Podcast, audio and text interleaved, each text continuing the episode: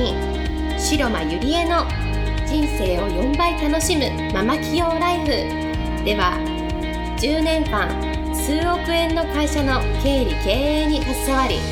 沖縄で2店舗のバーを経営しカウンセラー瞑想トレーナーとしても活躍している白間ゆりえがママでも一人の女性として楽しみ自分の人生を自由に生きるためのメソッドをお伝えしていきます。それでは今回の番組をお楽しみください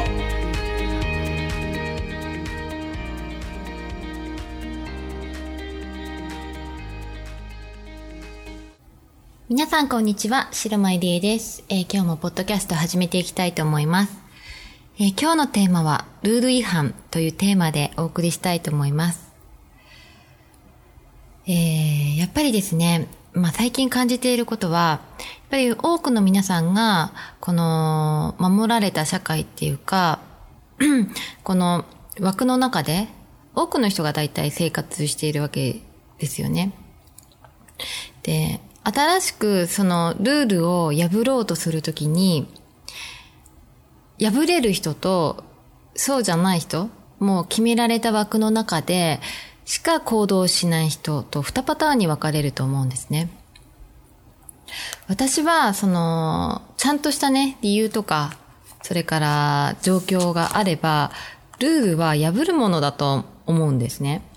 で、なぜかというと私もそうやって決められた枠っていうね、規定があるとしても、自分がその、やりたいことがその外にあれば、私はいつだって、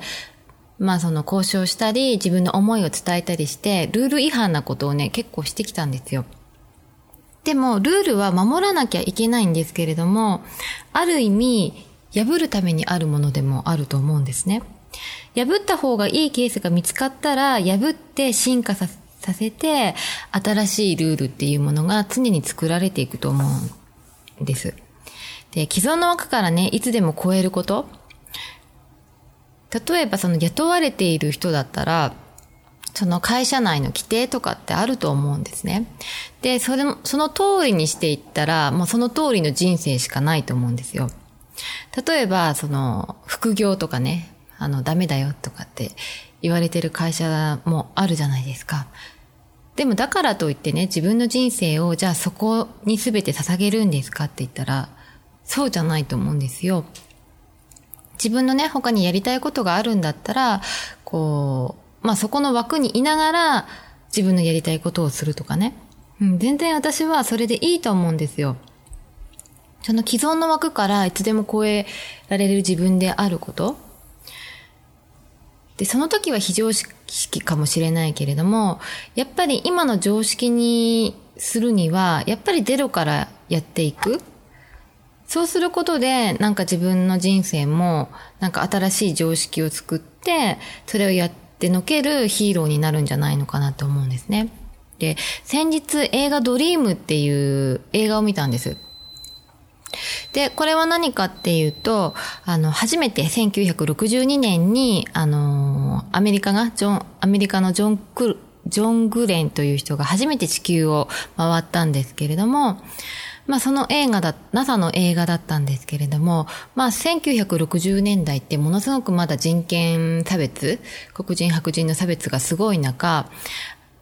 まあその当時は語られなかったんですけれども、本当にね、あったことで、あキャサリン・ジョンソンっていうものすごい、えー、数学計算士、数学博士がいたんですよね。で、当時はまだコンピューターとかが全然、あの、出始めてなくって、その彼女のおかげで、あの、計算、あの、綿密な計算をすることができて、そして成功することができたと言われているんですね。で、その人たちは、まあ女性なんですけれども、1960年代の黒人の女性なんて本当に差別がひどかったんですね。例えば、その学校に行くにも白人だけの学校、白人だけのトイレ、黒人だけの、えー、トイレとか、もう全部すべて分かれているわけですよ。で、その中で彼女たちは、まあ自分のね、夢を見て、そしてその既存の、えー、枠から超えて、そして自分たちがヒーローになることで歴史を変えていったんですよね。で、まさに本当に人生ってそういうことの連続じゃないのかなって思うんですよ。今、その規則の中とかね、社会の枠の中だけで生活している人生よりも、自分がそのやりたいことがその外にあるならば、全然ルール違反なことをね、私はやっていってほしいなと思うんですね。で、やっぱりルールを破るときって、それなりのね、あのー思いとか、自分の思いとかね、いろんな環境とかいろんなことがあると思うんだけれども、まずはそれを伝えてみる。周りの人に伝える。で、伝えた上で諦めないで行動してほしいんですね。どうせこのルール以内だから自分は何をやってもダメだろうとかってもう思わないで、ダメかもしれないけれども、まずちょっと交渉してやってみようとか、なんかそんな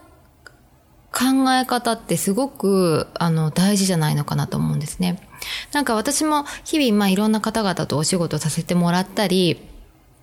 それから、まあ、いろんなね、あの、仕事に対しても選択肢ってあると思うんですけれども、自分のやりたいことがその枠の外にあれば、やっぱり私は交渉するべきだと思うし、交渉して新しいルールを作っていく。うん。なんかその、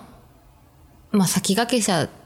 とは大げさですけれども、なんかそういうことも大事じゃないのかなっていうのに気づいたんですね。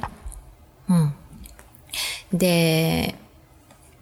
まあちょっとしたことなんですけれども、あの、臨機応変さってすごく大事なことなんじゃないのかなと思うんですね。まあ本当先日、その、うちのマンションってクリーニングとかも全部やってくれるんですけれども、まあし、6時までって決まってるんですね。で、たった1分過ぎただけでもうダメですみたいな感じで言われたんですよね。なんかそこの、なんか臨機応変さがないのかなっていうことに私はちょっとがっかりしたなっていうか、やっぱりその、すごくね、あの、大雪でちょっとなんでしょうね。私もバタバタしちゃって、あの、6時1分ぐらいになってたんですよね。でも、彼女たちはもう6時だから、みたいな感じで、まあ、雇われてる側ですよね。もう雇われている側は、もう6時きっかりで終わらなきゃいけないからっていう感じで、臨機応変さが全くないんですよね。で、そういうふうに教育している上の人たちもどうかなと思うんですけれども、やっぱりその、時と場合によっては、そういう臨機応変さも対応だし、そのルール今、今あるルールが破ることで、もしかしたらその新しいルールに変わるかもしれないじゃないですか。なんかそういうことを考えられる人たちがいっぱいできたら私はすごいまた楽しいんじゃないのかなって思ったんですね。はい。なのでですね、あのー、今日はまあ、ルール違反なことをちょっとしてみてもいいんじゃないのかなって私は思思ったんですね。で、映画ドリームもすごくこう、感動する映画で本当にあったことで、あの、NASA のね、あの、宇宇宙に行ったその隠れたヒーローを描き出している映画なので、ぜひ皆さんお時間ある時に見ていただけたらなと思います。はい、それでは今日もこれで終わりにしたいと思います。ありがとうございました。本日の番組はいかがでしたか？番組では白間ゆりえに聞いてみたいことを募集しています。ご質問は web 検索で「白間ゆりえ」と検索。ブログ内の問い合わせからご質問ください。またこのオフィシャルウェブサイトでは